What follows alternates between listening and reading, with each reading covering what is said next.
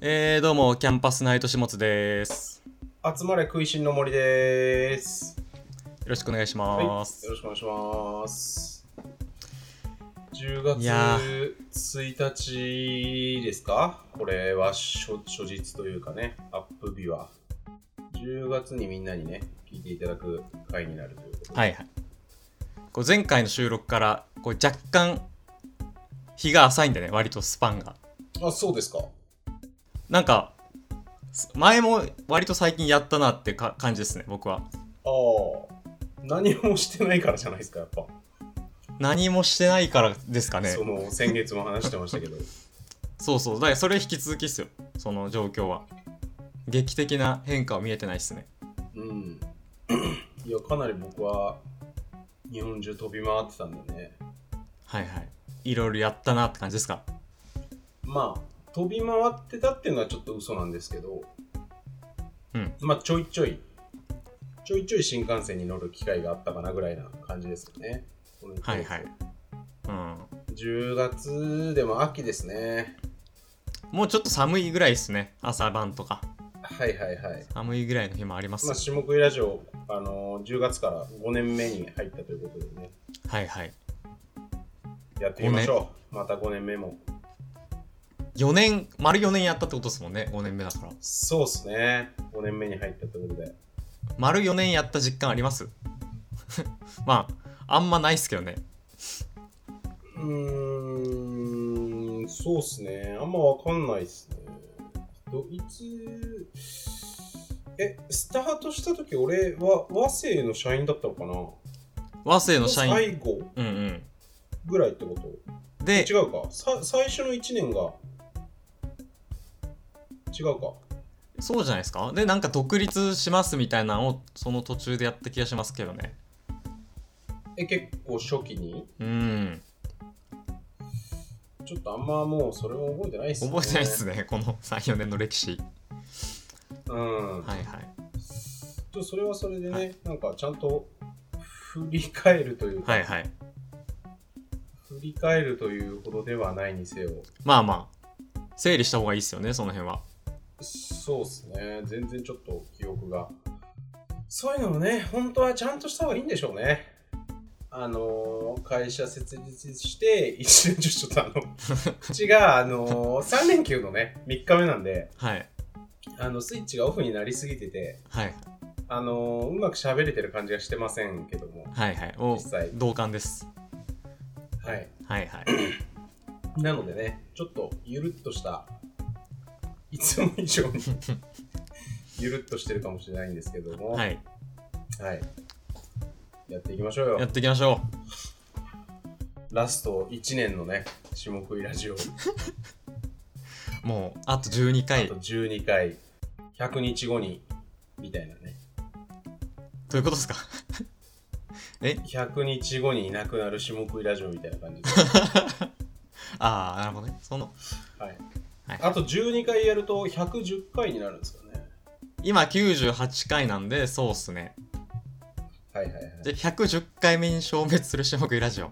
そうっすね。切り割る。あのー、ちゃんとね、5年目だからこその話題持ってきてるんですよ。 5年目だからこそ。うん。なんか今回、あのー超初期のをパラパラ聞いたんですよね。はいはい。超初期の下食いラジオを。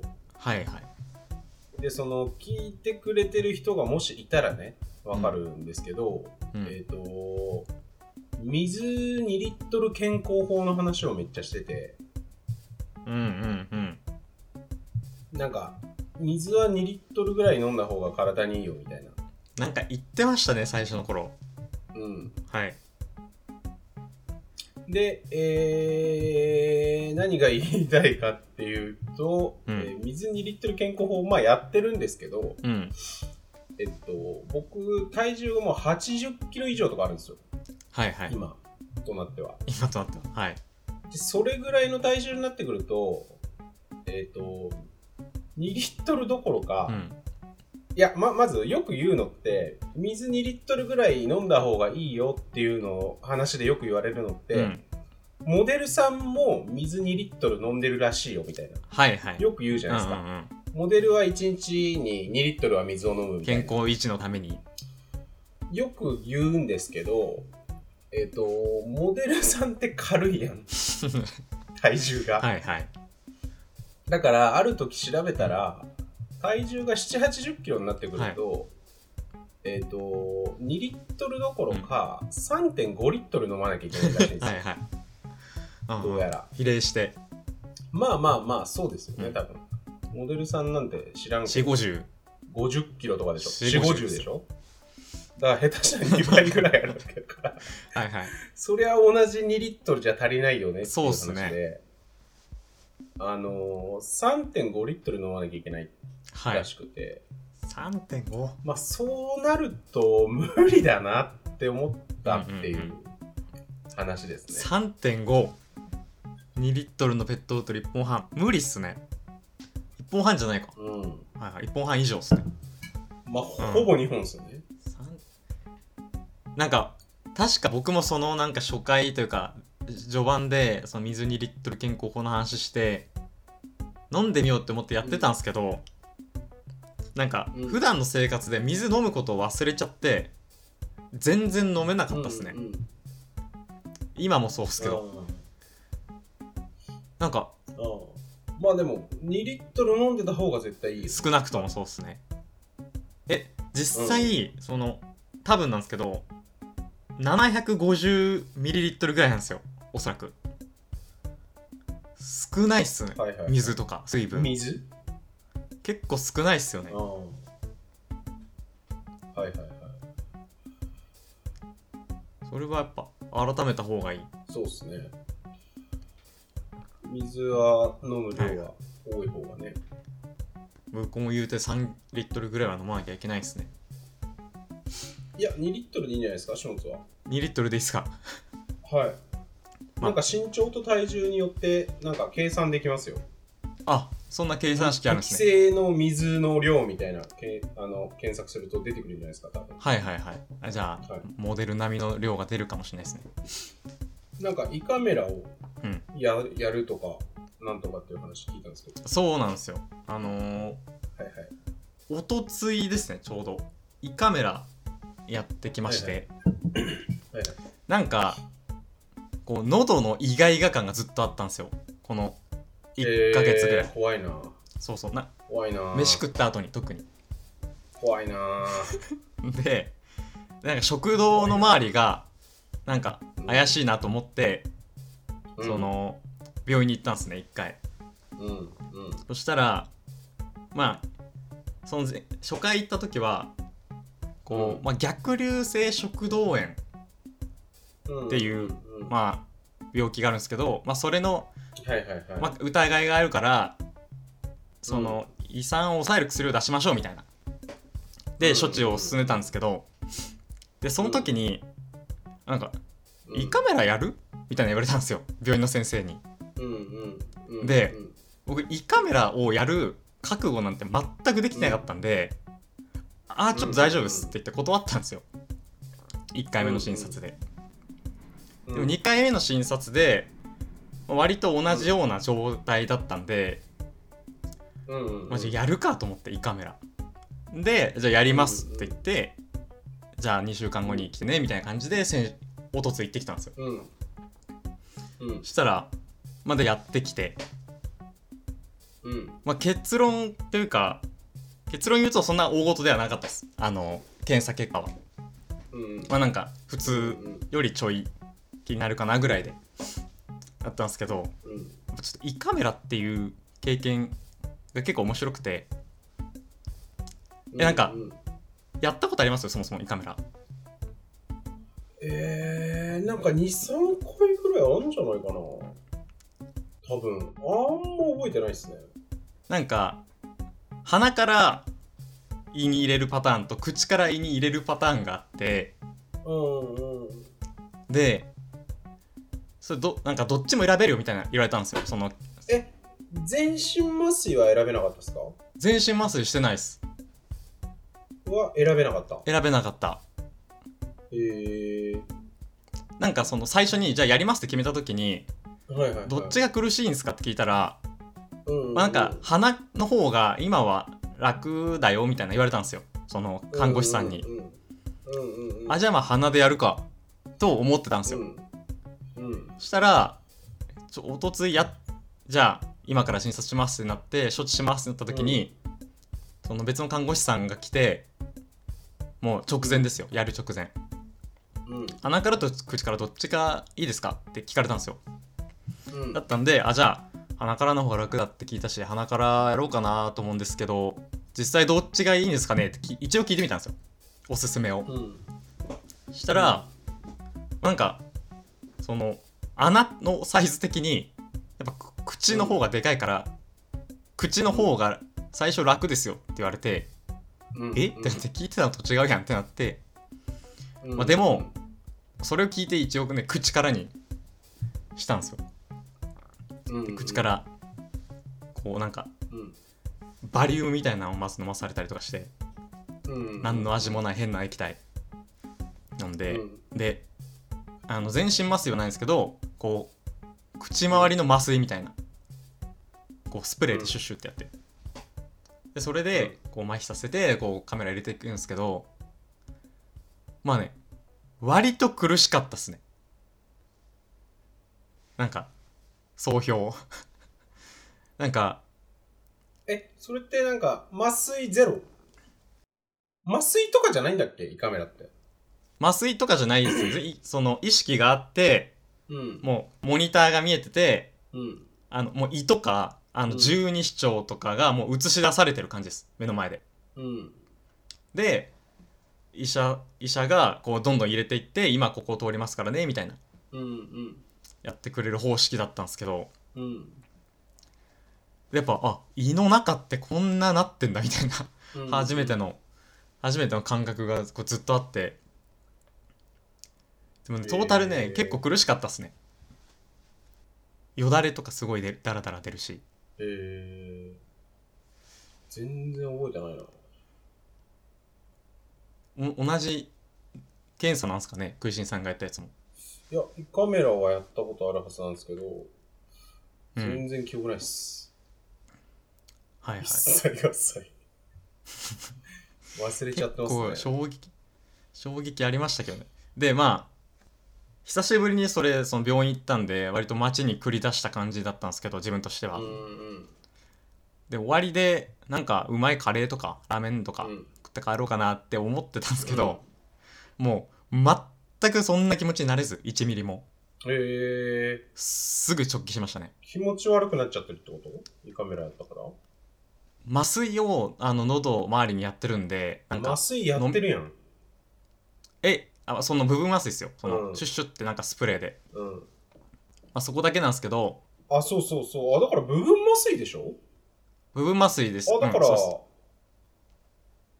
だから、別に痛みとかもなかったっていう、あんまり記憶がないっていう状態ですね、僕は。あーなるほど部なるほど分麻酔か、ぜ全身麻酔のパターンもある気がするけどな。はいはいこう記憶が定かではないですが。あるかもしれないですねじゃあその全身でやるパターンうん。もでまあ部分麻酔が残ってるから、まあ、食べる気にならないと。そんな飲み込むのも変な感じでなんかううんうんうんうんみたいうんなだったんででもう何にも食べる気せずに直帰したんですけどまあそんな感じなんですけど一応なんか胃カメラの内容は検査待ちみたいな感じでえー、え、それってその場で、胃カメラの内容が検査待ちなんだ。えー、あえっと胃カメラで見て、なんかもしかしたらそのなんかピロリ菌金とかの可能性もあるから、そのピロリ菌の検査もしたんですよ血液検査で、でその待ちって感じですね、うんうんその検査待ちなんですけど、うんピロリ菌っていうのも僕知らなくて、ピロリ菌がいたらやばいんですかっていうのも先生に聞いてみたんですけどうーんまあタバコぐらいだねって言われてそのえ発がんリスク、うん、言わあれたんですよーはいはいはいはいはいピロリ菌がもしいたうらんうんそのタバコをうん常に喫煙してる人と同じぐらいのうん発がんリスクだねっていう意味なんですけど、えあ結構やばいっすねってなって、うんそれはだからなんかまあいたら除去する感じに多分なるんですけどそうですね。ピロリ菌は。ピロリ菌リ菌なんか胃がんですよね。ちょっとそうですよねちょっと前から言われてますよねなんか胃がんというか胃いや潰瘍とかにも逆にはいあの、ピロリ菌なければ胃がんなんないんですよね。はいはいはいうん。じゃあ結構じゃあイコール胃がんみたいな感じなんですねになる可能性があるってことですよね。はいはいはい逆にその、そうそ取っちゃえばならないっていう。うんうんうんだから、ピロリ菌は取るに越したことはないっていうやつですね。はいはいはいなんか今はほんでもう薬を飲めばなんか9割ぐらい駆除できるみたいなうんうんらしいですねうん。うん。っていうっていう感じでしたねうんうん私の人生初胃カメラうん。何なんだろうな、ピロリ菌って。そうその予防というかその原因も別分かんなくて調べた限りうん、なんかえ、なんか、井戸水とかそういう話だよね。そうそうそうなんですよなんか幼い頃に井戸水を飲んでたらそこから入っちゃってましたとかそういう話だよね多分そうですよねあの衛生面でそういう、んうんあの不衛生な箇所からこう侵入するみたいなうんなんですけど別井戸水最近飲んでないし そのあ最近とかじゃないよ幼少期とかでも全然あるよあえ幼少期のがいまだにってことですかうんうんうんあうん、じゃあ幼一少回入っちゃったらずっといるって話だから ここはいやでも幼少期の井戸水はちょっと分かんないですね飲んでるし多分うんうんはいはい実家というかばあちゃん家で飲んでるしうんそれ、はまあ分かんないですね、うん、という感じだったちょちょっと井戸水以外にどういう原因があったか忘れたけどまあそういうそう井戸水とかみたはいいでしたでした僕なも感じだった気がするうんでなんか例えば病院って、まあ、歯医者とかその足怪我したとかでこれまでかかってたんですよやっぱ基本的にうんなんかスポーツで怪我したとかうんやっぱその内科でしっかりした検査を受けるっていうのが初めてで割とうんこう衰えを感じますよね体の老化というかうんそうっすあね内臓にもう来てんだっていうまあ、30ぐらいからやっぱみんなそうなってくるんじゃないですかまあえ健康の話しかしないって言いますもんね3040とかになるとうん。まあ分いや、かだる気がから僕しますも、はピロリ菌いなかったんですよね。人間ドックで全部見たときに。はいはいはいいや、だから絶対いるやんって思ってたんですけど、井戸水とか別に飲んでたし。はいあ昔のね、はい、 うんうんうん。絶対いるやんでも、いないってなってうん、あ、ピロリ菌いないんだってなったんですね。はいはいはいえいいてくれてもよかったのにってことですか なんならいてもね、全然よかった。いやいやいやいや駆除するだけじゃないですかそれ言ったらうん。まあ、駆除すればいい話なんで。まあまあねはいはいそんな感じでしたねなんかそれで言うと、その、ワクチン、僕打ったんですけど、うん2回、あのー、体調悪くなるじゃないですか、副反応って。 2回目特にですねうん。で、なんか、寝ながらずっとテレビっていうか、ネットフリックスとか見てたんですけど、はいはいみんなその、体調悪くて寝てる時に何してんのかなっていう。うんなんかたまに、体調悪くて何もできないから、ずっと本をよん読んでますっていう人いるじゃないですか。はい本はい読んでましたっていう人いるじゃないですか。うん本って読めるいや体ー調悪い時に。俺、本あれすごいなと思うんだけど、凄まじい集中力じゃねって思っちゃうんだよね。本って体力いりますよね無難ならいうん。うん。や本読めないです僕は読書結構大変だと思うんだけどなっていう。なんか本当に寝転がってる感じですよねもう要はうん。スマホ見るしかできないんじゃないですかやることうん。スマホ見るのもなんならしんどいっすねでもうん。その光何するんですかじゃあ、体調悪い時。なんかうーん天井を見て ますねいやあの何もせずに。この間というか何回か前のラジオでも話したんですけど、あの足怪我してうん膝、あの、うん病院にかかったって話多分したと思うんですけど全然覚えてないですけど。なんか駅駅でダッシュしたら足言わしちゃってもう本当にこう歩けないぐらい痛くなったんですけどその時は、全然記憶ないっすね。その時は寝るしかなくて本当にうんうん。天井を見てましたねえ、え、足が痛いだけで足が激痛でもう熱が出ちゃってるってこと熱が出ちゃってえ、その足からばい菌が入ってみたいな話いやいや普通になんか関節の痛みなんですけえ、どどう足いう話それ聞いてないと思うんだけど。してないですかねうん。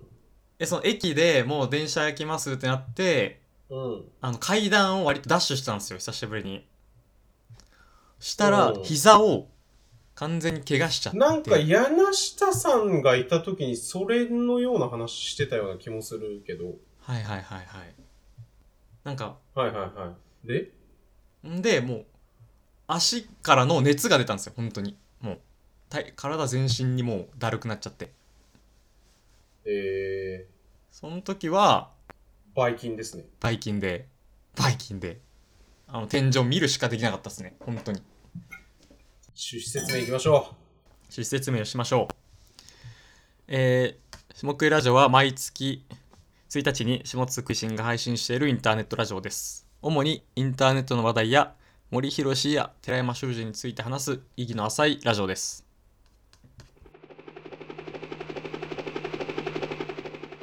お便りのコーナー2通ほどいただいているので読んでいきます、えーラジオネームごぼてんさん食いしんさん、下津さん、おはこんばんちは。う。こんにちは。先日、先日は、ポッドキャスト界で非常に名誉ある OOY 最優秀賞をいただき、誠にありがとうございました。ドライブ中に発表を聞いたのですが、思わずアクセルをぎゅっと踏み込み、前輪が浮いたんじゃないかというほど歓喜しました。さて、この度、お二人へのお便りがきっかけとなり、妻とポッドキャストを始めました。一人前のポッドキャスターと名乗れる日を夢見て試行錯誤しながら楽しく配信していけたらと思っています PS 副賞でいただいた DMM ギフトカードで良質なマイクの風貌を購入しようとしたのですが商品が見当たらず致し方なくファンザで VR エロビデオデビューをさせていただきました本当にありがとうございましたミスターポテトサラダ大盛り改め新人ポテトサラダごぼ天え新人ポテトサラ ダあじゃあ新人ポッドキャスター新人ポテトサラダは 新人ポッドキャスターごぼてんさんです。いははいいはいはい。すいません、ありがとうございました。お便りありがとうございます。ありがとうございます。いや、ごぼまあ、前回の、うんはい、OY のはい、方ですけど、やっぱ、車で聞いてるんですね。て思いました車で聞いてる人がね、やっぱ多いっすよね。うん。ぎゅっとね、アクセルを踏み込んでもたもらったようで。うん。やっぱ、僕は割と音楽好きだと思うんですけど、うん。とはいえ、車の移動ずっと音楽だと、うんちょっとなんか、ずっと音楽だなっていう感じになっちゃうんですよね。うん。やっぱ、ポッドキャストとかラジオとか、いいっすよね、あると。なんか音楽は疲れますよね、逆に。音楽は音楽で。音楽が疲れると思ったことは一度もないです、僕は。本当っすか音楽好きなんで。なんか、ミスチルとかずっと聞いてると疲れてくるんですよね。なんか。ミスチルはほぼ聞いたことないです。なんだろうメッセージがやっぱあるからその歌詞に、こう色とりどりのメッセージで疲れてくる時あるんですよねう。うーん。そういう時がたまにありますねなるほど。次のお便りいきます。え副賞はいいですか触れなくて、 DMM ギフトカードで。は、はいい、はいはいはい風貌あ、そうなんをですね。買おうとしたらしいんですけどはい。風貌ってまあ、売ってないか、DMM でうは。んさすがにうん。よろずよろずのものを扱ってる DM でもさすがに扱ってないですねうん。何を、何買えるんですかね、DMM って。結構いろんなことできますけどねうん。映画とか映画のレンタルとかもあんのかな映画とかコミックあー音。楽とかええーなんかデジタルコンテンツ大体いける感じはありますけどねえまあでも VRL ビデオデビューをねーうんしてもらったということでまあ難しいっすよね DMM やっぱ結局エロのイメージが強すぎるっすよね株とかもあるからうんあ仮想通貨とか例えばあ DMM ビットコインみたいなビットコインみたいなうんうんでじゃあ3000円まあ手数料引かれると思いますけどうんその分買っとくってのも面白いかもしれないですねうんもうそのあぶく銭だと思ってうんうんっていうのをこの後出しでアドバイスするっていううんうんはいはいまあ犯罪になっちゃうんでしょうねまあねファンザがうん妥当でしょううんあのでもちょっと一個だけいいですかあんまごぼてんさん触れてほしくないと思うんですけど、はいはい VR エロビデオデビューってことは要はうん端末も仕入れなきゃいけないじゃないですか VR ってうんうんじゃあこれを機にその端末ごと行かれたってことなんでしょうねうんうんなんかオキュラスまあ持ってたのかもしれないですしね普通に持ってたかもしんないし、うんで持ってたらもうファンザねつガンガン使い倒してると思うんでなんとなくそれはわかんないわかんないですよね。それは何とも言えないんじゃないですか。はいはいはいまあまあちょっとそれはねうん真相はわからないですが、まあ、でもは楽しんでいただけたようでよかったですね、い、はいじゃあありがとうございました機会があったら見せてもらいましょはいじゃあ続いてのお便りう。はい。ラジオネーム中堅さん、はい、クイジンさん下津さんこんばんはこんばんは。中堅です前回食いしんさんが電子レンジがいらなくなったと言っていましたが僕は逆に電子レンジが必要になりました今ま で外食か弁当がほとんどで弁当は食べる直前に買って店で温めてもらっていたので10年以上電子レンジなしの生活を送っていましたやっぱ電子レンジなし生活の人いるっすよね。割といるってことですよね。うんしかし新型コロナ流行後は外食もできず買い物の回数も減らすべきという流れになり電子レンジを買って使うようになりましたこれがきっかけでパックのご飯など今まで全く食べていなかったものを食べる機会が増えましたなるほどな。お二人は新型お二人は新型コロナが流行してから食べる機会が増えたものはありますかそれではこれからもラジオを楽しみにしておりますというお便りです、ありがとうございます。。ありがとうございますすいやー。まあまあ、まずあれっすよね。電子レンジ、10年以上電子レンジなしっすよ。うんうんだかうんら割といると思うんすよね。いけてる人がいましたね一例、うん全然なんかなしではないというか突飛じゃない感じしますね、こういう例はたくさんありそう、んんんはいはいんで、はいはい。外食を減らすべきってなっうんうんて、買い物のあれか回数も減らすべき。いやー、なんかはい、はい優しいですね、中堅さんは。みんなそうなのかな ちゃんと要請に従そうそうっだてよねうんスーパーの回数うも、んまあなんか、毎日とかじゃなくて、2、3日に1回に減らすみたいなことをしてるってことですよね、中堅さんは。うんそうですね、確かにね。まあ、ずそうすると、はいはいまあ、パックのご飯だったりとか、冷凍食品だったりとかをうまく使って、その分電子レンジが必要になったと。理にかなってますね。確かにそうですねで買わざるを得ないですもんね、はいた食べます、うん冷凍食品とか。結構食べますよ冷凍食品とか、えーだから冷凍しますもんねまずあの、その作り置きみたいな。作り置きで、えうん米ーとかも、うんうんだから中堅さんほどじゃないですけど、その意識は多少ありますよね、うんうんあのあんまその飯のたびに外食みたいなことはしてないというか、うんうんそうですね。食べる機会が増えたものはありますかうーん僕から言っていいですかはいはいはい。はっきり言ってないですこれは、えー変わってないと。変わってないから何にもうん。うーん。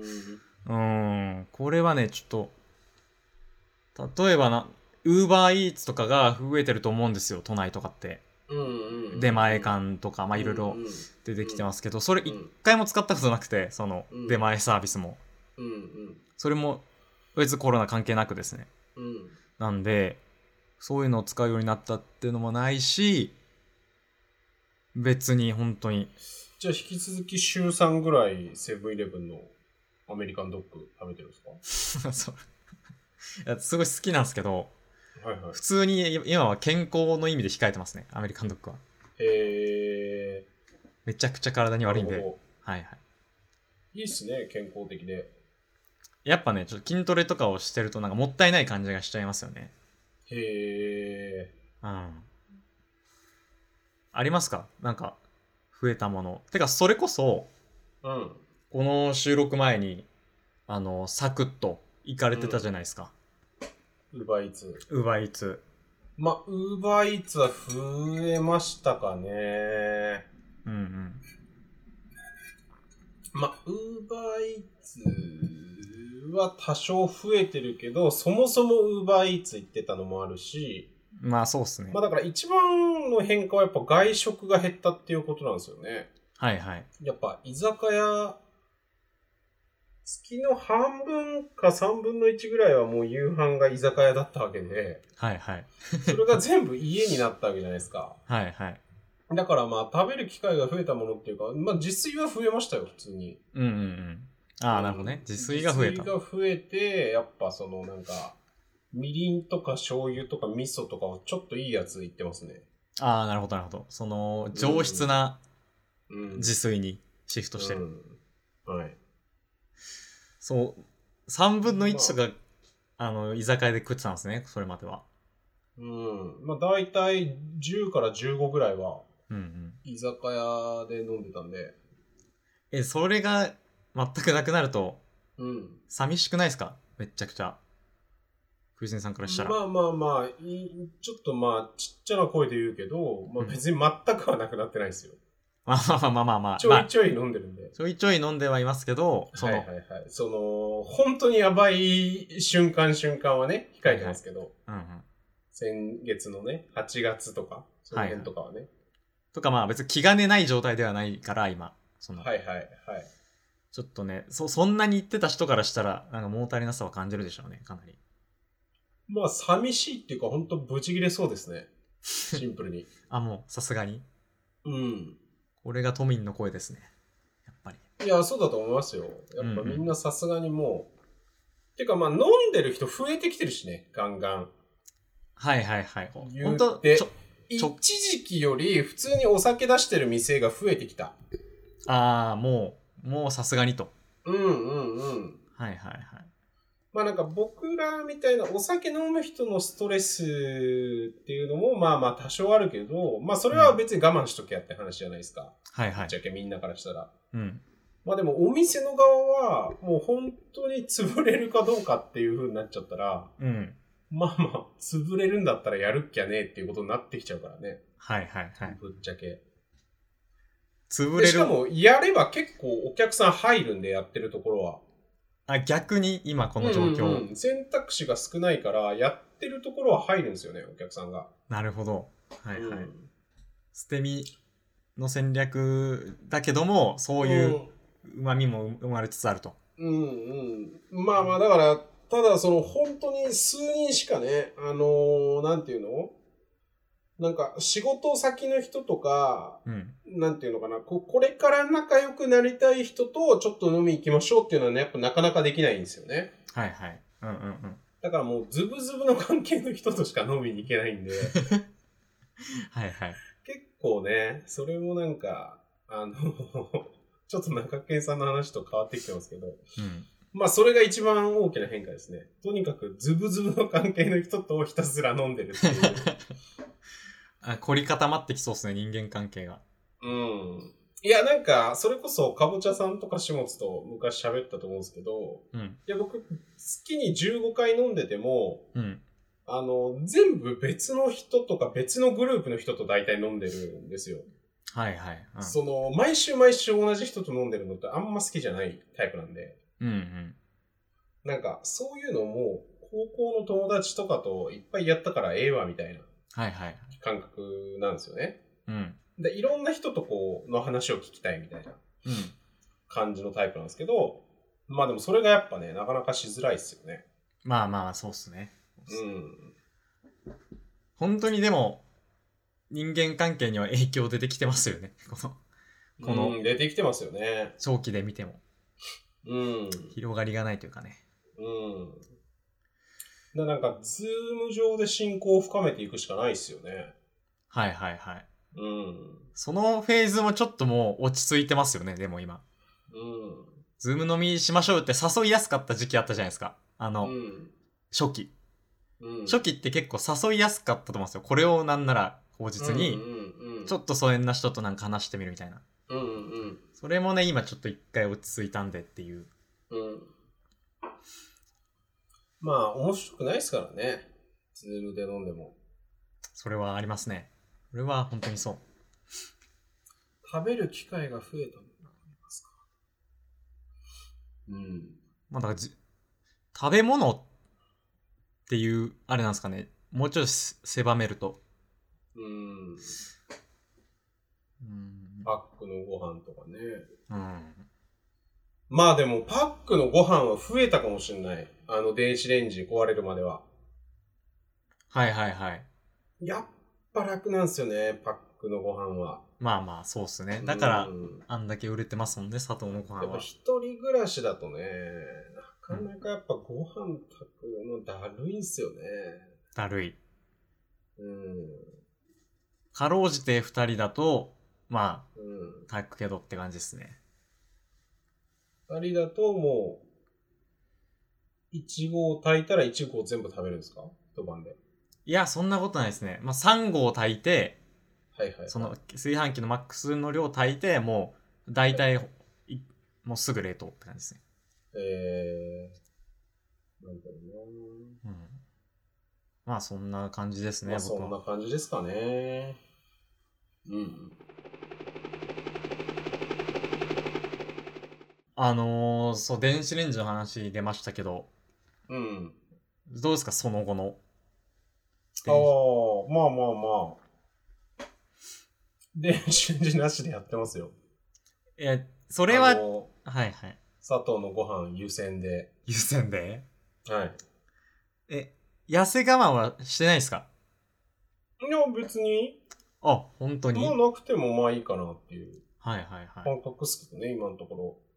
い。1ヶ月ぐらいは、じゃあその感じで。今あったら便利なんだけどなぁはあります。えーそれ痩せ我慢じゃないですか。 それ。いや、違でう。もなくても大丈夫なんで。なくても大丈夫だけど、うん、あったら便利なのは間違いない。うん。難しい。小は回りが効かないんで、いはい。優先しなきゃいけないんで、とにかくあ食べたい時には。はいはい。優先なぁじゃあでも、1ヶ月ぐらいはそれでいけてるってことですもんね、今。うん。いいんじゃないですかなしで。うん。まあ当分なしでいこうかなと思ってますよ。その、これないんかいで言うと、うん。冷蔵庫なしの人もいるじゃないですか。うん。まあ相当少ないと思うけどね。冷蔵庫なしの人は。まあ、ガッと限られるでしょうね。うん。行き過ぎか。冷蔵庫なしはちょっと行き過ぎか。冷蔵庫なしの人がなんですか人もたまにいると思うんですけど、うんなんかそういう風にどんどんどんどんその、もう常識を疑って減らしていく生冷活に。蔵庫は不便でしょえ、今な、でう。も冷さ、蔵庫は不便だよ、でしょう、だって。まあ、調味料とかはそうっすね。マヨネーズ調。味料マヨネーズとかケチャップとかをどうすんねんっていう。まあそんなんはでも小袋でいいじゃないですか。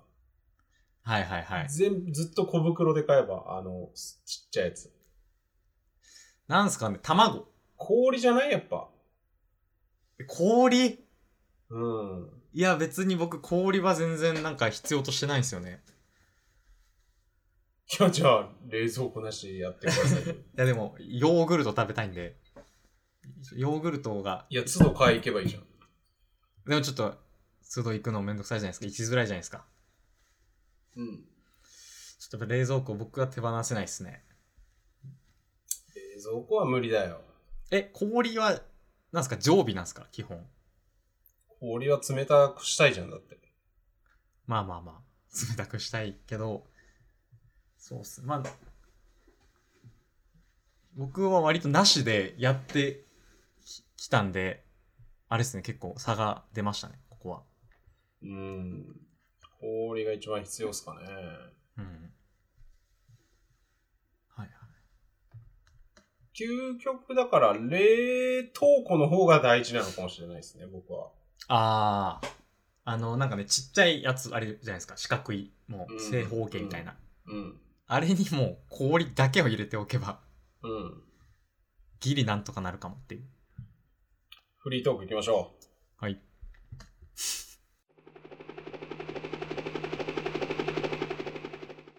フリートーク。えー、あのーホワイトハウスの海外ドラマ見たんですよね、この間。はいはい。あ、それこそさっきのあの体調悪かった時の話で、うん。あのワクチン2回目打った後、うん。まあ2日ぐらい寝てるじゃないですか。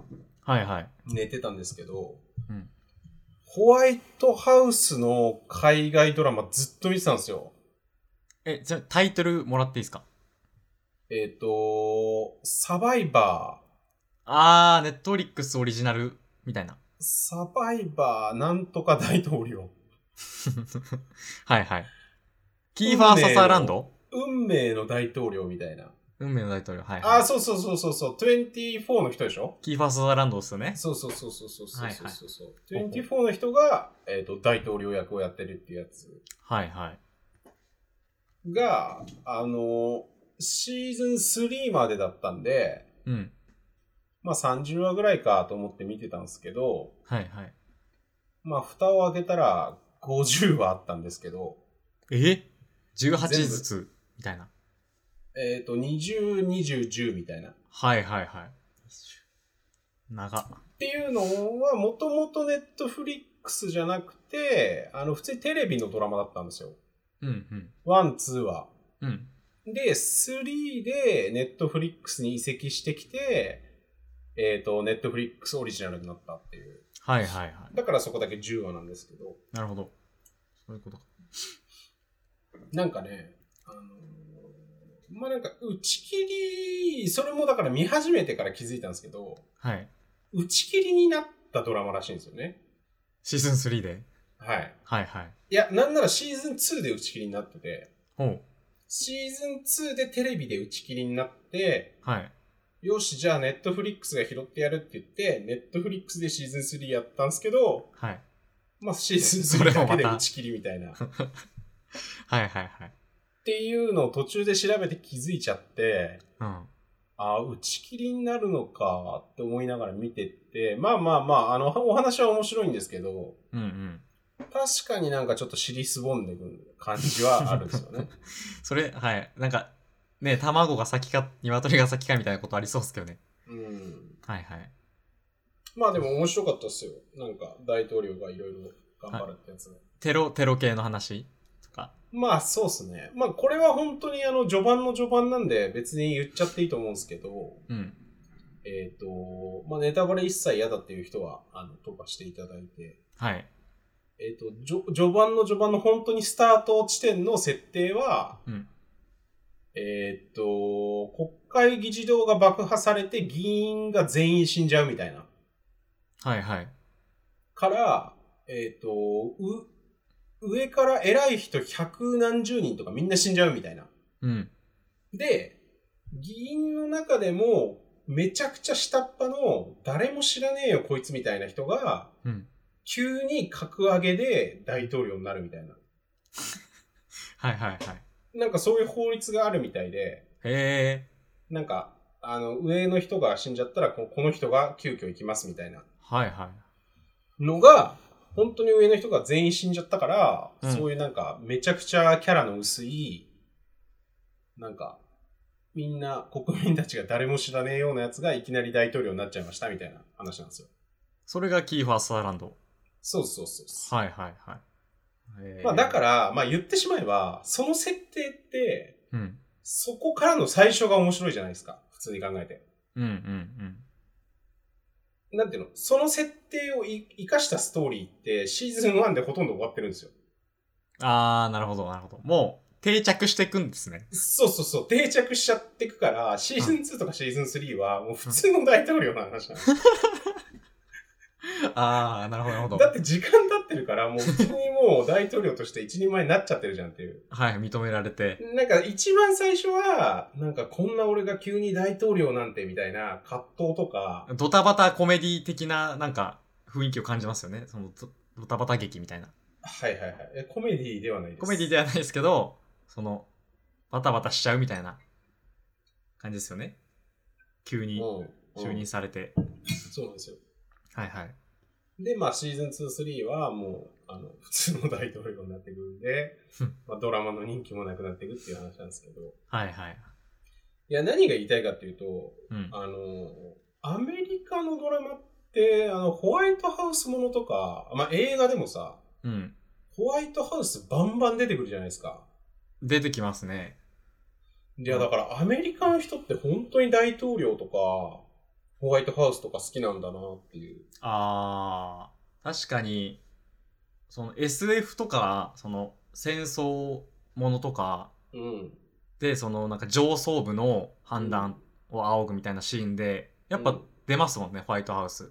うん。その随所に。うん。確かに。に日本で言うと、総理官邸うん。やっぱ総理官邸がフィーチャーされる映画とかってほっとほぼないじゃないですか。ほぼない。まあ、あるけど、し、まあ、シン・ゴジラとかもある意味そうだし、うん。まあそういうなんていうの官僚官僚を描いたみたいな意味ではそうだし、まあ総理官邸はちょっとしか出てこないけど、うんうん。まあその政府が、うんその、活躍してるみたいなことですよね。うんうん。もうあとなんか福島50みたいなね、やってましたけど、まあ僕も見てないし、そんな人気ないと思うんですけど。はいはいまあそんな人気ないじゃないですか、日本だと。うん。まあそんな人気ないからそんなに作られないって話だと思うんですよね、多分。なるほど、はいはい。で、アメリカの人はやっぱホワイトハウスのもの、ホワイトハウスものとかホワイトハウスの裏側とか好きなんだと思うんですよね。うんうんうんうん。好きだから人気があるからいっぱい作られるっていう話だと思うんですけど、はいはい。あっとて、いう話で、はい、何ですか軍物もに日本より好きっすよね、多分。まあそうっすね。海軍、米軍、ん海軍、陸軍、う空ん軍、うん。うとんかの戦争してるからね、ずっと。ベースが。うん確かに。え、だって日本ってしてないじゃないですか。そうっす、その後。そうっすね、まあまあ。はいはい。じゃあ自衛隊っアメリてカは別に、ず っと戦争してるじゃないです か。めちゃくちゃ単純な違いとして。そうっすね。確かに。うんそういうなんか英雄史みたいなのが自衛隊に対してはあまりないですよね。うん多分戦戦争争してないですからね、だって戦。争してないから、うん。はいまあいいことなんじゃないですかいいこと。まあ、だって大体なんか災害派遣とかね、いうイメージですよね、自衛隊って。うんうん。そうまああそう。の、東日本大震災とかね、なんか震災とかあった時に助けてくれる人たちみたいな。なんかわイメージじゃいで若者というか、僕も含めてですけど、なんか、そういうシーンで見ることの方が多いですよね。なんなら。その、軍すかまあ、戦争してないです 戦争してないから。まあ、軍隊じゃないですからね、自衛隊は。はいはいそもはいはい。そもはい。っていう違いもあるんですけど。いや、なんかそういう、まあ、うんアメリカ人は、えっ、と、ホワイトハウスもの好き、好きだよね、とか、なんかそういう好きなシチュエーション、映画とかドラマの好きなシチュエーションとかありますかっていう話なんですけど。はいはいはい。まあ、いくつかあって、はいはいまず、シチュエーション、これまでこう見てきた映画を振り返ると、なんかは、いはいはい。めっちゃベタなんですけど、はい。こう、貧困層からの脱出みたいな話。はいはいはい。え、例えばあの、貧困層から幸せの力。ととか知ってますかかウィルスミス主演のはいはいはいはい。成り上がり系ってこと成り上がり系ですね。あーあとは、幸せの隠れ場所っていうアメフトの映画があるんですけど、ああ、それ知らないですね。見てないですね。まあ、これ、絶対ジャケット見てると思います。なんかすごい有名な映画で、えー、こう黒人のもう、その貧困地域で生まれ育った男の子がいるんですけど、はい、それがこう、裕福な白人の、はいはい。あの、子供、子供として迎え入れられて、なんかきっかけがあって。うんうんうんうん、で、そしたらもう、フィジカルがもうやばすぎて、うん、あの、アメフトでどんどんどんどん活躍していって、うん、うん、でもうその純朴な本当少年なんですけど、うん、こうどんどん吸収していろんな、うん。で、アメフトで活躍して大学のいいとこ行って、最終的に NFL の選手になるっていう実話をベースにした話があるんですけど、うん、うん。そういう、なんでしょうね。特にアメリカの貧困層からのはいはい。成り上がりエピソードみたいなのはう、んグッときますね。はいはいはい。アメリカンドリームですね。アメリカンドリームっすね、一言で言うと。はいはい。だから、エイトマイルとかえもー多分好きなんですよね。見てないですけど。えー、なるほど日本ってなんか、なくないですかそう、あんまり、その成り上がり系の話って。な日本は成り上がり系の話はないですね。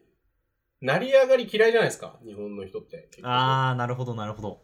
もう、日本の人ってめちゃくちゃ成り上がり嫌いなんですよ。結局のところ。はいはい。あ、語気が強くなってきましたね。いや、結局、えっ、と、まあ、だから田中角栄とか逮捕されちゃうじゃないですか。で、出ホ過リぎエた。モンとか、ホ栗リエモとンしてとか。はいはい。オリエモンもそうだし、リクルート事件もそうだし、基本その、めちゃくちゃ出ると、うん。成り上がりのやつがめちゃくちゃ出る杭になるとすぐ逮捕じゃないですか。はいはいはい。いや、結局そうなんですよ。うん。あと、村上さんとか誰ですか村上義明さん。あのー、村上ファンド。村上ハンドの。はいはいはい。とかも、なんかそういうイメージ持ってます。うん。いやは、そうなんですよね。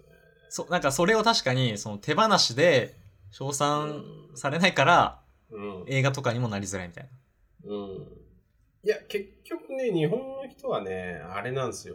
あのーよくね、言われるのが、ジャンプとかも血統主義が多すぎじゃねみたいな話とか言われるんですけど、はいはい、血筋。だ結局そのルフィとか、そもそもすげえ血筋のやつが、うん。頑張って、なんか、海賊王って世界一になるみたいな話じゃないですか。はいはい。結局それ好きなんですよね。うんうんうんうん。うん。結局日本はもう全部それっすよね。一方、孫悟空もそうだし、はいはえ、い。この話って下食いラジオでしてないですかねその、ここういう話。して、してると思いますね。。同主義の話。なんいかや、、そうなんですよ。だから、えっ、と、ハンターハンターもそうだし、悟空もそうだし、うん大体そのパターンが多いですよね。はいはい。ナルトもそうだし。ナルトもね、そうだし。うん。はい。一方で、すなんかね、うんススーパーマンとかはね、うん。全然違いますもんね。普通は冴えない高校生がみたいな、そういう話多いじゃないですか。スパイダーマンうとか。ん。うん。違いますね。うん。そうですね。はいはい。あ、そうだ。ホワイトハウスで言うと、その、うん。キーファー・サザーランドが主演だっていう話ですけど、うん。 24も同じですね、言ったら。ホワイトハウスもの。うん。ああ、そうなんですね、24って。 24はもうガンガンホワイトハウスものです ね。そっかそっかそっか。なんかあれっすよね。大統領に指示を仰ぐんですよね。24のおじさんが。対テロ組織なんですよ。CTU っていう。対テロ組とて対テロ組織のメンバーなんですよ。よ。うんうんうんうん、で、それが、その海外のいろんなうん、シーズンごとに悪役がいて、うん、あの、アメリカ全土だったり、うんその大統領を狙うんですけど、うんうんそれを頑張って阻止するって話なんですよ。うんうんうんうんうんなるほど。24自体がホワイトハウスものなんですね。ある意味。そうです、そうです。だからなんかその系譜があるかもしれないですね。そそれからの大統領っていう、うん。 24から見てきた人はちょっと熱い展開うかも。ん。うん。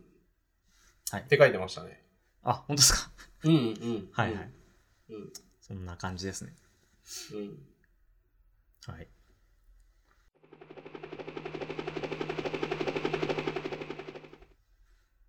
いいいですかじゃあ次。はい。あのーこれ、まあネットフリックスの話に関連してなんですけど、はいはい。ちょっとね、この間、前回の放送で、あのーなんか戦争ものを見てるって話しましたっけ、僕。うんうん。してますね。戦争もの見てるって話して、あのープうんプライベート・ライアンって映画を見たんですよ。はいはいはい。プライベート・ライアン。はい。もう、ごっちごっちの戦争もので、有名ですね。戦争ものといえばみたいな感じじゃないですか。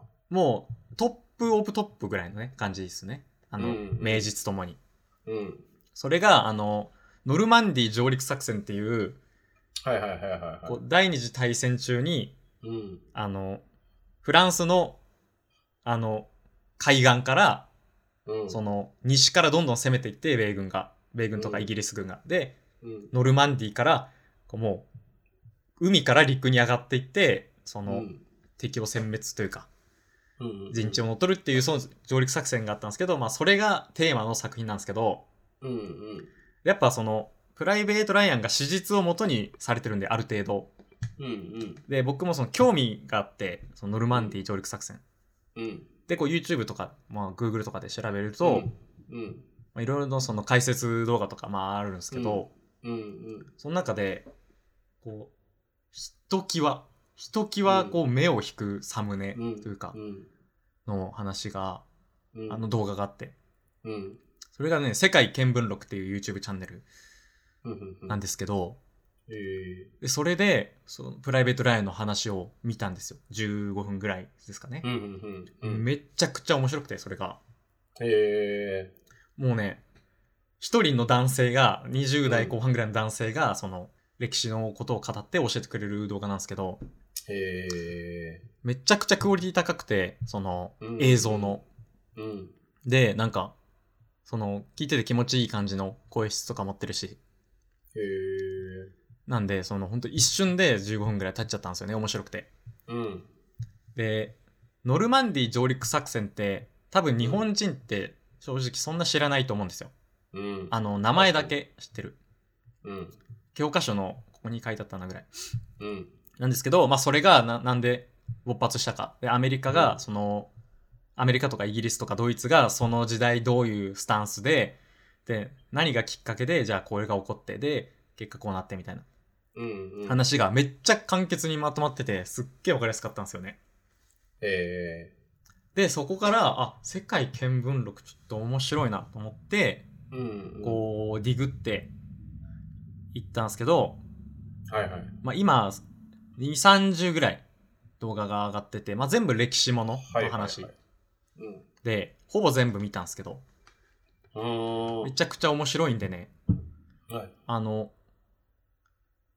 あんまり知らない人に見てもらいたい感じですねむしろ歴史。史のことをえなんかね、やっぱ、あれも、テーマは、その、ちょっと、事件とか、事件というか、その昔ーうん。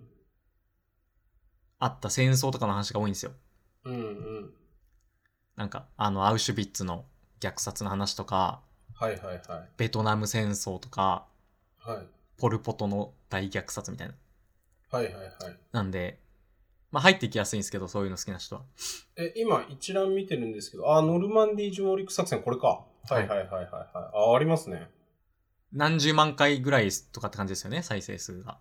はいはいはもうね、プライベートライアン見てからのそれがもうめちゃくちゃ、あの、勉強になったというか、本当に、スッと入りましたよね、歴史が。い。え歴史の勉強ってこうしたらいいんだって思いましたね。ー、なんか、それが YouTube っていうのがめちゃくちゃ今風ですね。あー本じゃなくて。うん。っまあていうね、感想はありますね。やっぱ、そこで YouTube なんだっていう。あ、え、どういうことですかその、ググって、ウィキペディアとかじゃなくて、あ、いや、本じゃなくてっていう意味で。あー、そうっすね。なんか、インまあ、スタン動ト画に。の方が楽っすもんね。そうなんですよね実。際。いいっすね、こういう学び、学び系 YouTube。学び系 YouTube ですよ増えね。てきてるって言いますもんね、教育系とか。そうそう、その歴史系も、うなんか、大手が何個かあって、チャンネルが。はいはいはい。そのうちの一角って感じだと思います、今や。へえ。で、結構驚いたのが、うん。 YouTube、面白い YouTuber を僕見つけると、割と最初の動画を見たりするんですよ。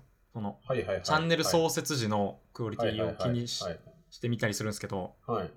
この世界見聞録はもう、うん。初手が、うん。もう、初手のクオリティをずっと維持してるぐらいうん。高いんですよ、1本目から。うん。これってなんか、面白いなと思って、うん。つまり、まあ想像ですけど、うん。もういろんな YouTube の仕事を手掛けてて、うん。もうその、の人自身いろいろやってて、はいはいはいはいはい。俺もなんかそういうことかなって思った。そうっすよね。で、うん。それでまあ今回スピンアウトして作ったとか、もうんうんうん。う強くてニューゲーム状態というか、うんうんうんん。そういう人がやってるんだろうなってクオリティなんですよね。うん。これはちょっとでもたまらんすよね。そのうん。クオリティ、あの、低くて頑張ってる人は。うん。この感ねじだと。これ絶対01じゃないよね。絶対01じゃないと思いますね。うん。動画もなんかもしかしたら外注してるのか、なんかね、もう仕組みが多分できてて、っていう感じかなと思いますね。すごいっすね。これはね、ちょっと見てほしい。アフガンの話とかあるんですよ、最近だと。うーん。あの、アフガニスタンの情勢の話があるんですけど、はいはいはい。はい。正直あの、あっちゃんの動画より面白いです。わかりやすいし面白い。へこれー。あ、っちゃんの動画より分かりやすい。わかりやすいし面白いですね。これへ僕、2本見て比較した上で言ってますけど、ー。わはいはいはい。わかりやすい。比較したんすね。しましたしました。さすがっすね。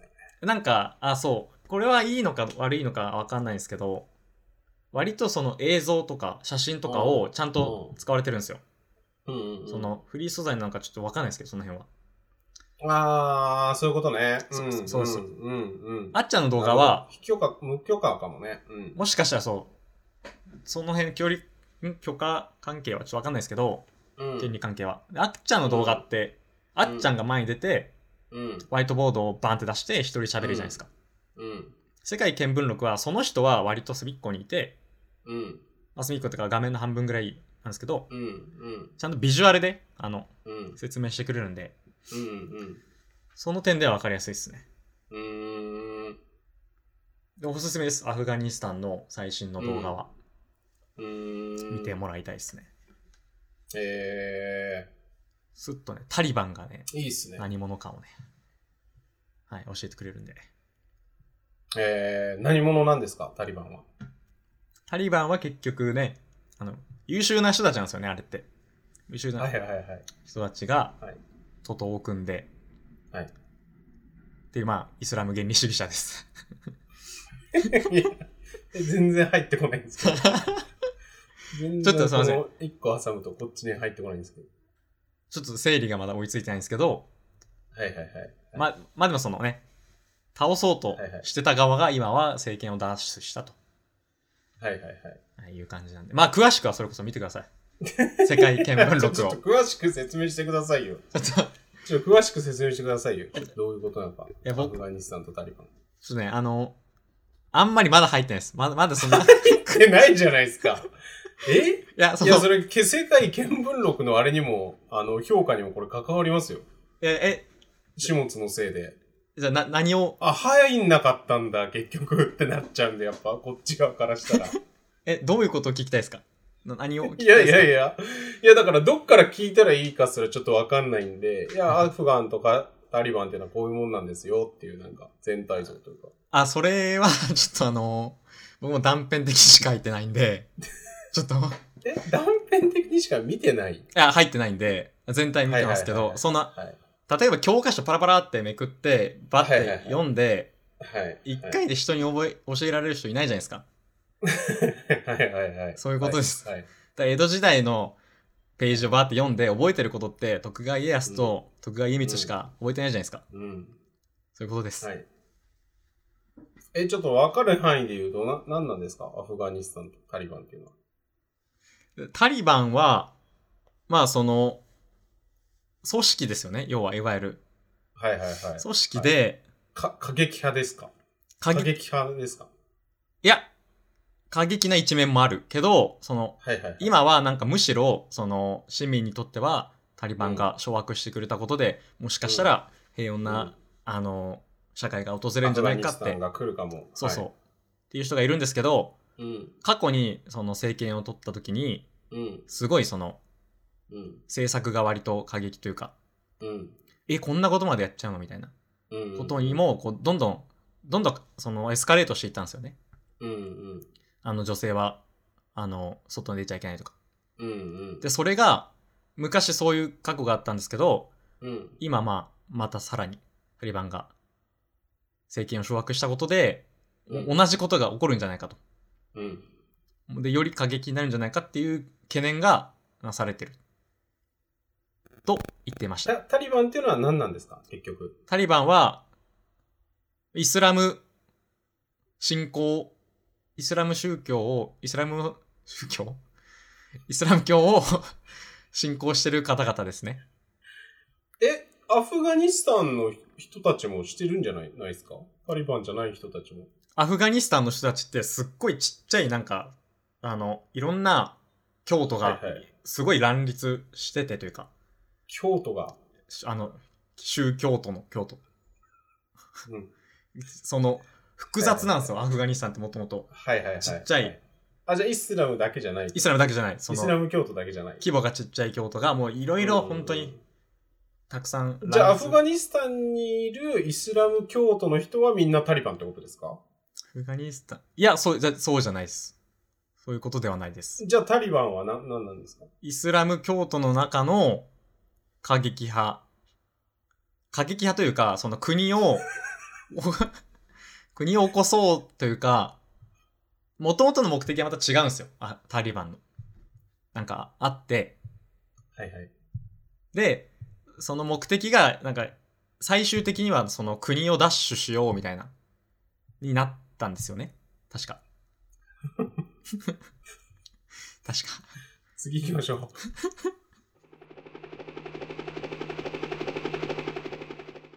あのー先週ぐらいにあのー大川直也さんと一緒に話してたんですよはいはい。実の食いしんさんの実の弟とはいはい。なんか一緒にね撮影の仕事があってそれを僕がお手伝いしたりとかしてはいはいで。そこでなんか飯食ったりとかしてたんですけどはいはい。そこで、ガンダムの話とかをしてて、はいはい。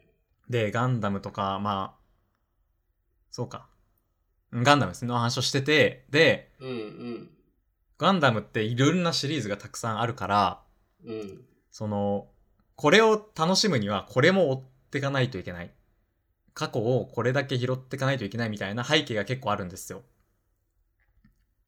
で、その中で、うわ、これ、見んのきついな、みたいな。そのもう、一シーズンを全部見切るのがきついな、って話をしてたんですね。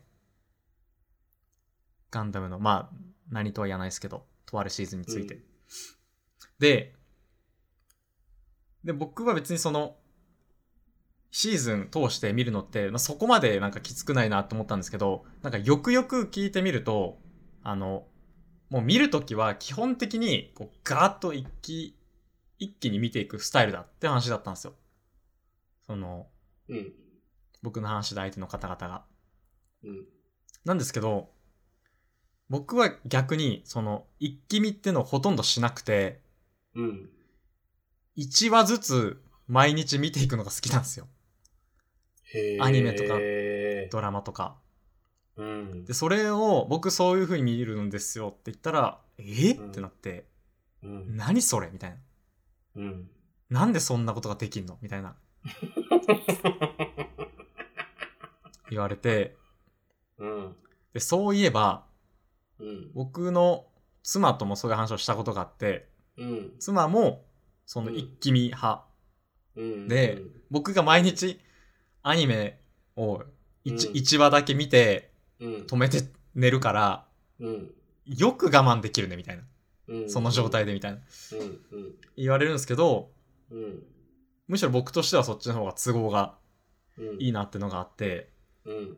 これズバリ、だからその、どっち派っていうのをちょっと聞いてみたいですよね。いや、一気見派ですけど。 一気見派一気見派ですね。まあまあ、そもそもアニメは、ほぼ見ないっす。はいはいはい。アニメで言うと。はい。ドラマが多い。うーん、まあだからネットフリックスとかああいうね、まあだからさっきの大統領のやつも、うん。いや、大統領のやつ、さっきなんかワクチンの時に見たみたいな話したんですけど、はい。えっ、とね、えっ、と、さすがに50はあったんで、うん。同日同日とか使ってるんですよ。はいはいはい。同日金同日みたいな感じで使ってるんですよ。うんうん。同日月か、同日とかかな。え、もうじゃあ本当その期間ずっとほぼ見てるみたいな。二日間。そうっ すね、そうっすね。もうはい一日のうち20時間見てるみたいなテンションです ね。はいはい。うんああ。僕、そっちの方がしんどいなと思うんですよね。けしんどくないですまあか,、なんかしんどいとかどうこうは関係ないですよね、も う。見ちゃうってだけのあれなんで。はいはい。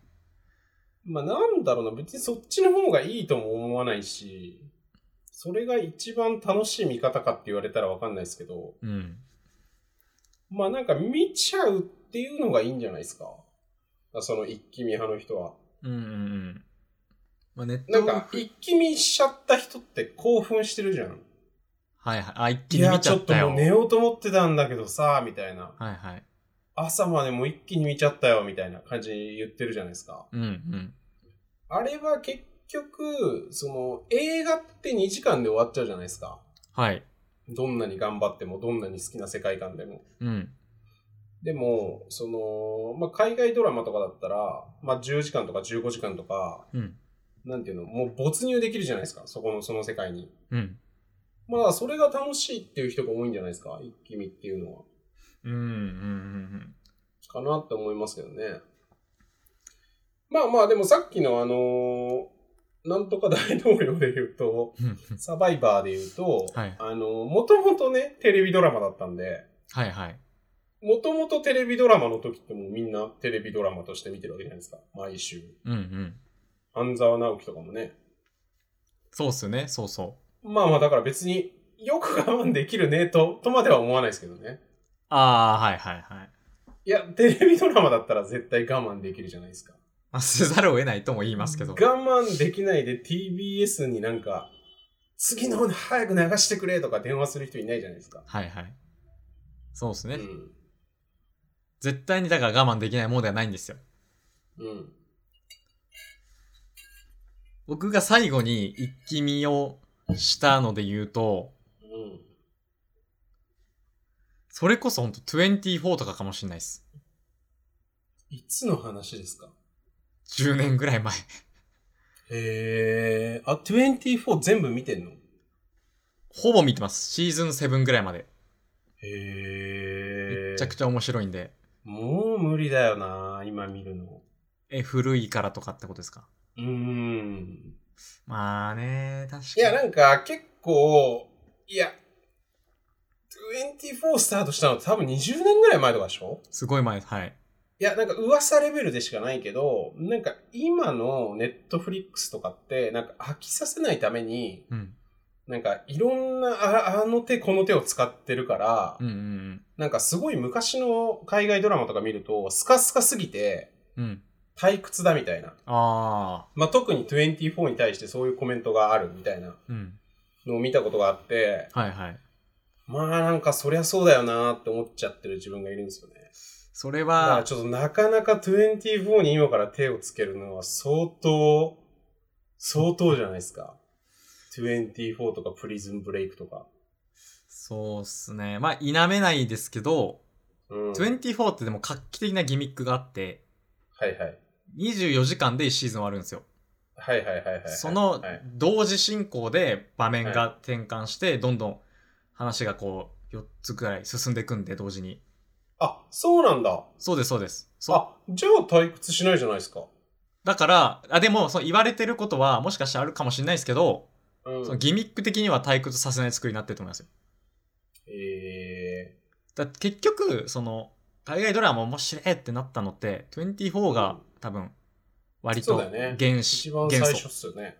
なんでそうそうなんかネットニュースとかもない頃に話題になってましたもんねあの24っていう面白いドラマがあってさみうたんいな、うんうん。いやみんな見てたっすね、上の世代の人は。うんうん、だからやっぱそれが熱狂するぐらいの面白さはあると思うんでうん。でそれで僕も一気に見見ちゃったって感じですねはいはいはい。で、結局その何が言いたいんですかその、一気見派とちょこちょこ見派の。いやちょこちょこミ派のちょっと意見を言わせてもらうとはいはいはい。ちょこちょこ見派にみんななった方がいいよっていう話ですかいやそういう意見もあるからもしかしたらちょこちょこミ派に寝返ってくれる人もいるかもしれないなって思って言うんですけどはいはいはい。弱腰ですね。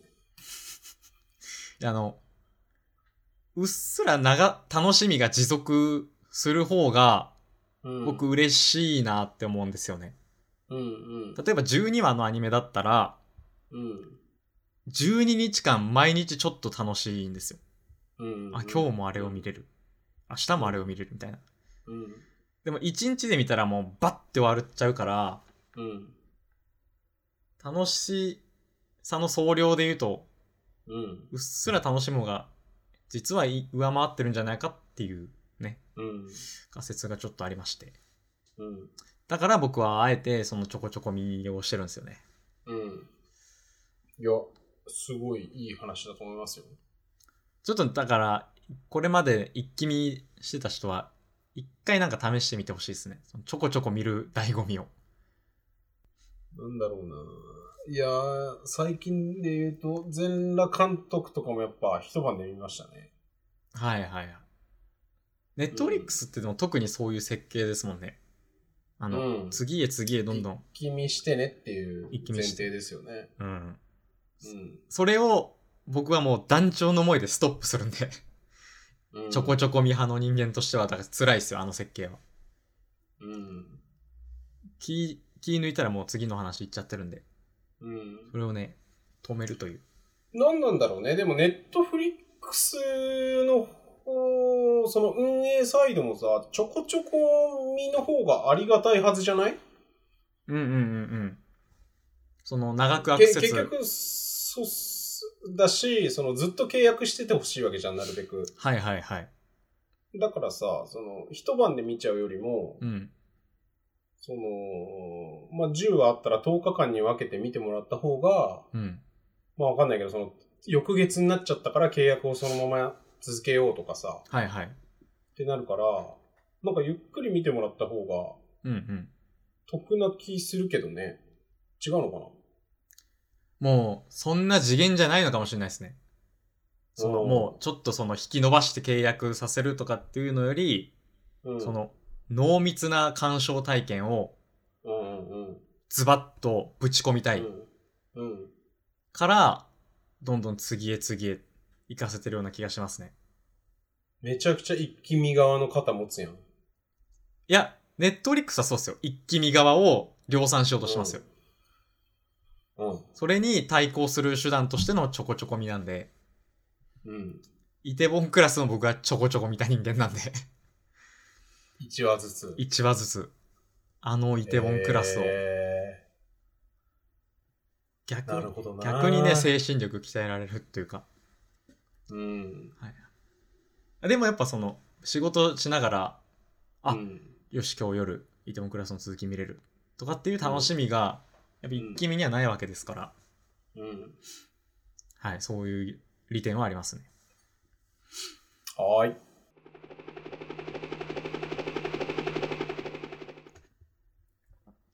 じゃあ、最後い。最後これ僕なんですけど、はい。こう、もう別に最近って話でもなくて、2015年ぐらいからだと思うんですけど、こう、チャットメッセージ、いわゆるう、ん。うん。 LINE とか Facebook、うん。 Twitter の DM、うん。 Slack もそうんうですけど、こう、なんか表現というか、なんかやりとりの感情のインフレ化が起きてるなって思うんですよ。うん。まあつまりどういうことかというと、うん。普通の当点、句点、丸、丸。普通の丸を使うと、なんならちょっと淡白なやつだって思われちゃうじゃないですか、今って。でも、だからそれをちょっとそう思われないために、こうびっくりマークがめちゃくちゃ対応されてると思うんですよ。もう、プライベートの現場でもビジネスの現場でも。なんかそれの、それすごいなと思って、これは多分、結構みんな共感してくれる話だと思うんですけどなんかそれがまあチャットではもちろんそうだし例えばなんかツイッターのじゃあ動画とか画像をシェアするときとかもなんか全体的に大げさになってねっていうのがなんか思ってることなんですよねそこからこう広がって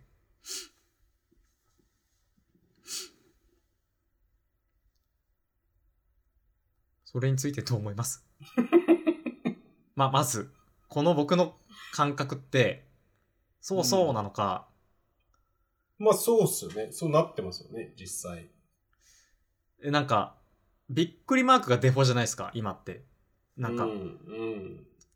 なてまあそうかもしれない。てんてんてんびっくりとかうん。びっくりびっくりとか、うそんう逆に Facebook のメッセンジャーとかでうん。普通の丸を送ることってうん。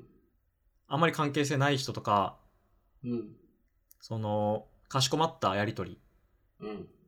ぐらいでしか逆にあんま見ないような気がしててうん。それってどうなんだろうっていうのを果たしてどうなんだろうっていうのをちょっと思うんですよねはいはいはい。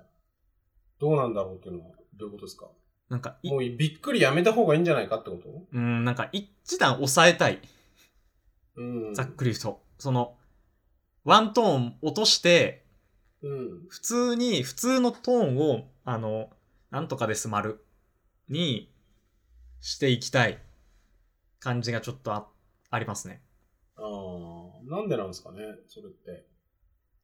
なんかそう思う人がいるのは、なんかわかりますけどね、気持ちとしては。うん。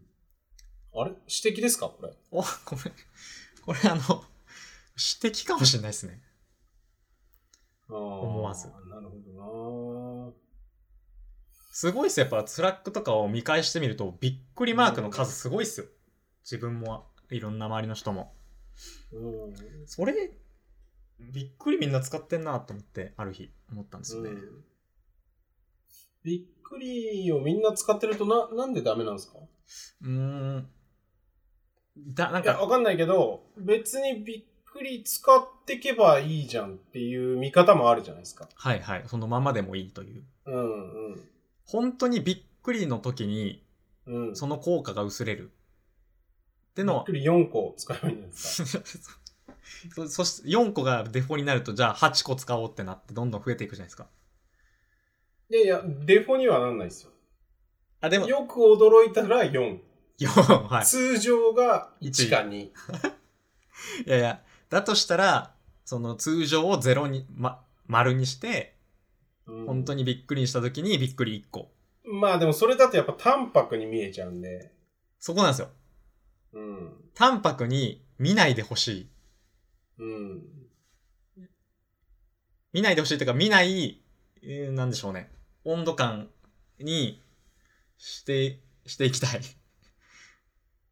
うん。まあ淡白には見えちゃいますね。そうっすか。うん。例えば、あれっすね、その、最、初めてのコンタクトから、うんあの、ずっともう丸の人いるじゃないですか。うん。別にその、びっくり使わない人。うん。その人は、あ、もうそういう人なんだっていうことでうん。認定できるから、うん。そうなっていけばいいのかもしれないですね。単純に僕が。うん。うん。うん。うん。うん。なんか普通に、丸を使いたい。使いたいんですよね。使えばいいんじゃないですか使えばいい、使え、そうなんですけど、うん。まあちょっと淡白だな、こいつって思われる感じがあるんで、一発ここで、ちょっ無視すればいいんじゃないですかと。で、無視せざるを得ないですね。無視するしかないですね、そういう声は。実際は。でもなんかそれがもうちょい普通になっても、うん。よくねーっていう。で、まあでも、ちょいちょい切れられるようになるかもしれないですよね。それおかしいっすよ、それは。わかんないですけどで。も日本語としては、その。淡淡白だってことで。淡白だな、お 前切れる人が出てくるかもしれないですよね。あ、もうそいつとは僕が縁を切るんで大丈夫です。淡白がベースになっちゃってるんで、やっぱ、丸、丸イコール淡白になっちゃってるんで。え、でも、え、どうすか本当メールとか普通の別にメッセンジャーじゃなくても、メール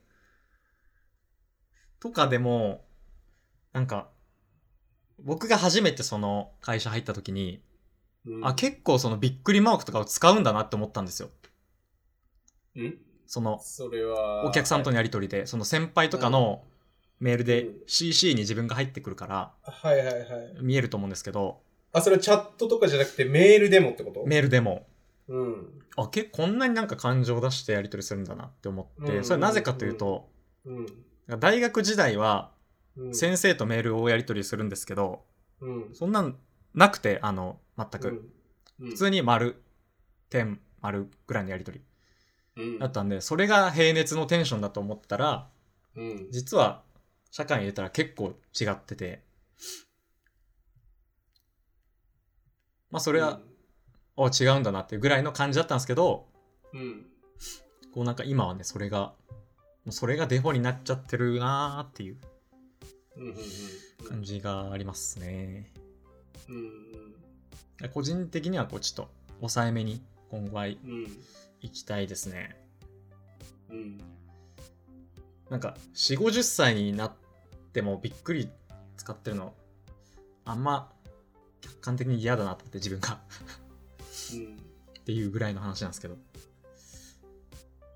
いいと思います。はい。そんな感じですかそんな感じですね。今月は。今のはじゃあまあ、指摘ではないことにしましょう。宣言。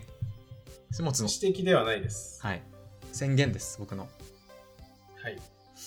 指摘がなぜかないんでね、ちょっと、用意してもらいたいんですけど。